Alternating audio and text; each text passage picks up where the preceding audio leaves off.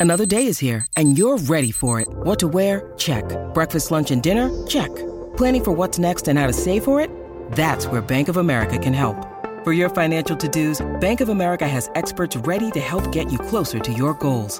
Get started at one of our local financial centers or 24-7 in our mobile banking app. Find a location near you at bankofamerica.com slash talk to us.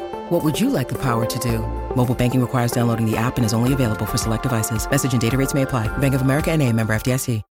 When you need mealtime inspiration, it's worth shopping Kroger, where you'll find over 30,000 mouthwatering choices that excite your inner foodie. And no matter what tasty choice you make, you'll enjoy our everyday low prices, plus extra ways to save, like digital coupons worth over $600 each week. You can also save up to $1 off per gallon at the pump with fuel points. More savings and more inspiring flavors make shopping Kroger worth it every time. Kroger, fresh for everyone. Fuel restrictions apply.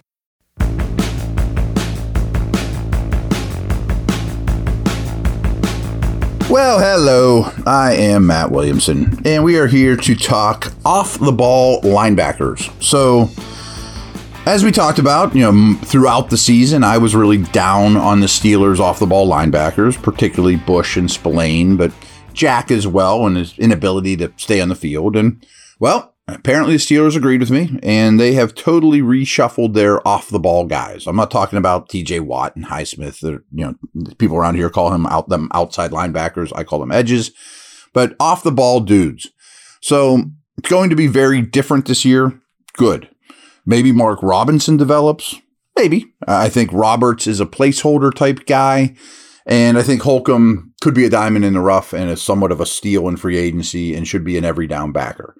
But I'm here to talk about the draft rankings, and I think they will draft one. Um, I also just have a hunch, and trust me, no one's told me this in the organization, that I think that they're, if you're prioritizing defensive positions for the Steelers, I think the front five, the front four, whatever you want to call it, the big guys are clearly the priority.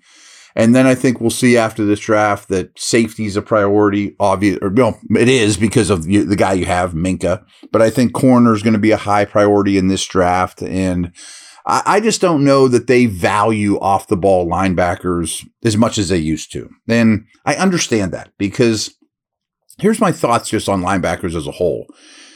There's some dudes, Fred Warner. I mean, is is the epitome. Darius Leonard that, you know, Roquan, that if they truly are stars, every down linebackers, great in coverage, that's phenomenal. I mean, if you could never sub them out and dudes without weaknesses, but there's only really like three or four of them in the league. And everyone's been searching for these dudes.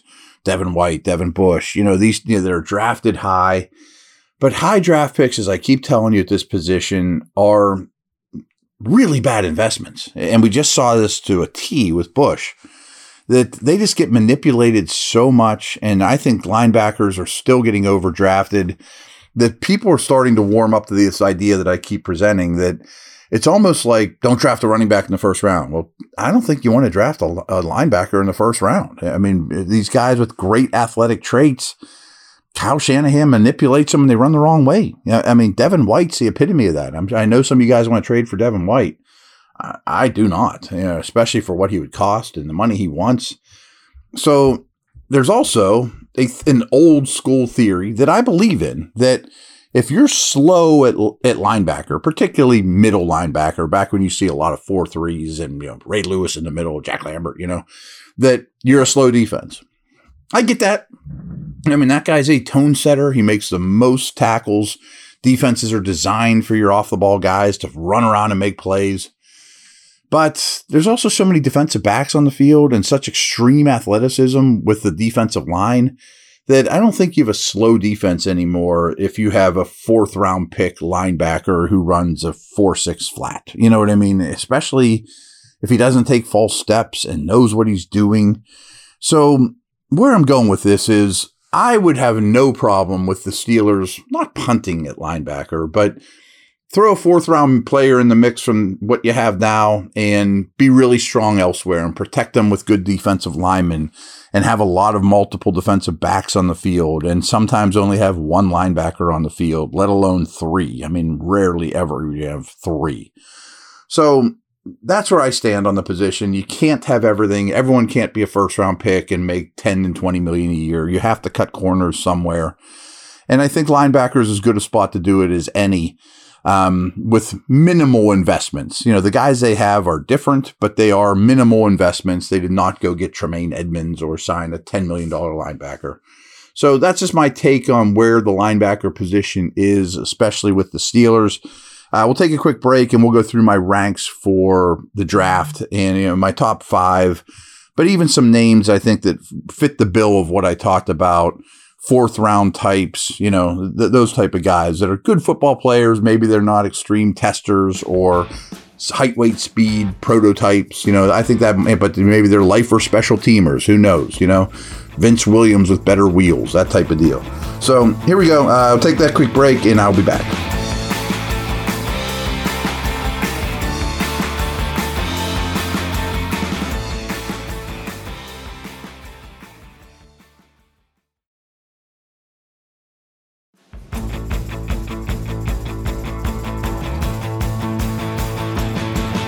Okay, I think when you look at this linebacker class, there may not be a first rounder. There's none I would take at 17. At 32, I would start considering these three guys. And with that late pick in the 40s, I absolutely would consider these three guys. But Drew Sanders from Arkansas, Trenton Simpson from Clemson, and Jack Campbell from Iowa couldn't be more different. But to me, they're th- clearly the three best linebackers. Now, what do you want? Sanders was a pretty good edge rusher at Bama who went off the ball at Arkansas, but can still really rush the passer. He's six four and a half, long, looks like an edge rusher. Bit of a work in the progress off the ball. But I think he's the best prospect of this group. He would have some Timmons like versatility for you, um, length, becoming a pretty good coverage player. So if I had my pick of the off the ball linebackers, he would be my choice for the Steelers. My second choice is the other big guy, Jack Campbell from Iowa. He's also six four and a half, but he's 15 pounds heavier. You would he won the Butkus Award as the best linebacker in the country, and he absolutely is a banger. 10 years ago, let alone 20 years ago, he's definitely a first round pick, big, ran well, ran a 465 but what I didn't think he could do that I was really impressed, which is why you do go to the combine, is his change of direction stuff was really, really good for someone that tall. His athleticism doesn't scream at you on tape, but he is smart. He runs well, passes off routes and recognizes routes really, really well. Super productive. So I think Campbell, not that Sanders wouldn't, but Campbell comes in right, right away and would be an upgrade over Roberts as your heavy you know, inside guy. But I'm probably not using 32 on him. Um, that that one in the, the pick in the 40s, what 49. I it, that would be at play, but I bet when it's all said and done, there's a D lineman or a tackle or a corner or even a wide out there that I would prefer. But Jack Campbell with that third pick to me makes all the sense in the world. Um, Simpson from Clemson, super high character guy, super athlete also has some length, six two and a half ish, 235, ran a 443.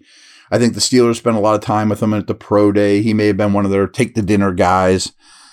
But he's more athlete than football player right now. And as we started the, the show, that's where the mistakes are made. But if you make that mistake at 32 or 49, that's different than trading up to 10 for Bush and mortgaging your future. So I'd be interested, but I don't know that he'd even be a day one starter as he learns.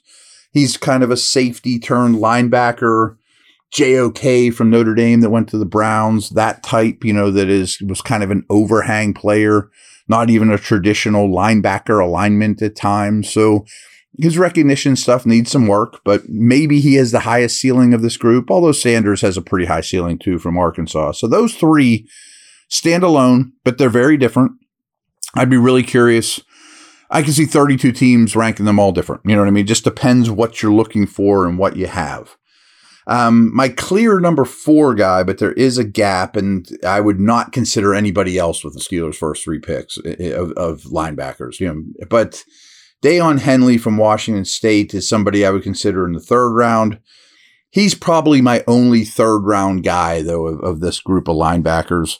Now, these are what you're going to start to see a lot of. I mean, he's a he's six one ish, 225 pounds, but he flies around. I mean, he's a mid four five dude. He has really long arms, productive, a little bit on the older side. But you're going to see a lot of these dudes that are run and hit smaller guys that will be great special teamers, probably good linebackers, but that's kind of where the league is going. Um, my number five guy was Bama's Henry To'oTo'o. To'oTo'o. Uh, he's a really hard name to pronounce for me. Also, only 227 pounds, though. Really productive. Not super high upside. Good, not great athlete. You would think Bama, he's a huge recruit, awesome athlete. He's good. You know, I mean, he's, he doesn't have a lot of standout features, except for he's productive as you would expect at Bama and protected well. Um, my favorite, probably for where you could get the player, is Tulane's Dorian Williams. Um, 6'1, 228 pounds. If you read my article this week, I highlighted him. You know, he was instrumental in Tulane going from like a 2 and 12 team to a 12 and 2 team. And then he was the defensive MVP in their win over USC. Really had a good year, but he's just not very big. I mean, he's 228 pounds.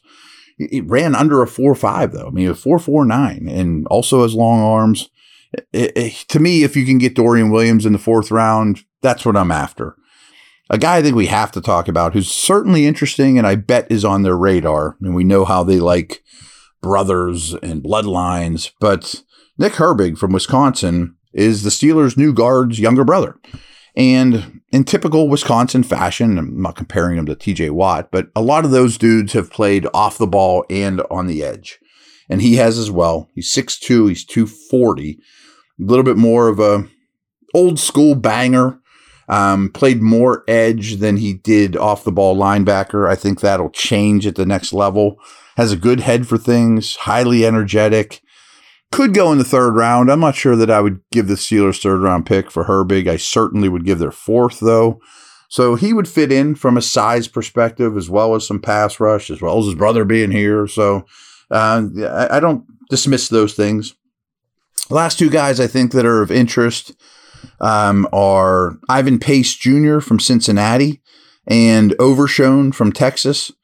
Um, Pace is small. I mean, he's 5'10 and a half. I mean, but he is super productive. He's a run and hit guy, a lot of sacks, you know, transferred to Cincinnati from Dayton, was great at both spots. At a minimum, he's a really good special teamer. Uh, Overshown's a little more the six two and a half. Also ran well, higher recruited guy going to Texas he's fine. I mean, uh, he doesn't blow me away. Uh, and again, these are fourth round type players for me. And I guess the last name I wanted to mention too is probably one that you've heard is Noah Sewell from Oregon. And he's Penei Sewell's, you know, the big awesome tackle for the Lions, his younger brother.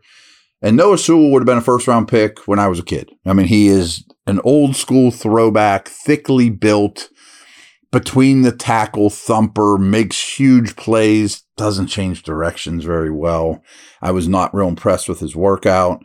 I've heard some people even say maybe he should be an edge rusher because you don't want him going backwards.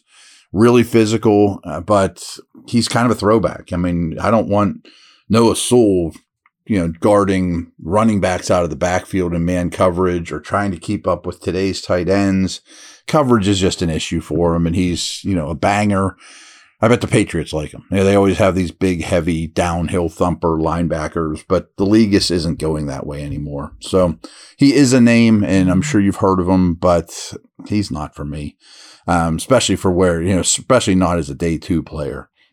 And in a way, the Steelers' Landon Roberts is, has some similarities too. Big physical downhill banger, questionable in coverage maybe that's their second linebacker prototype, you know, that they will not going to spend a lot on those guys. I would hope you'd get better of players that can play in reverse and play in space and change directions and speed and of that aspect with your second linebacker though. So that's kind of my overview of the linebacker position. And I do think they'll probably add one. If they don't, that's always a position that even in the training camp, you can find guys off the streets that have played five, six, seven years in the league. I mean, Miles Jackson is not even on a team right now, you know, so it's not a hard position to find of a guy you can get by with. So if they don't draft one, the world isn't, you know, the sky isn't falling. They'll find somebody that's adequate. Um, but I think they want to, you know, spend money on D tackles and edge guys and Minkah and corners. So we'll see. But uh, that's just my take. Over and out. Get back to you tomorrow with my last pod of the week.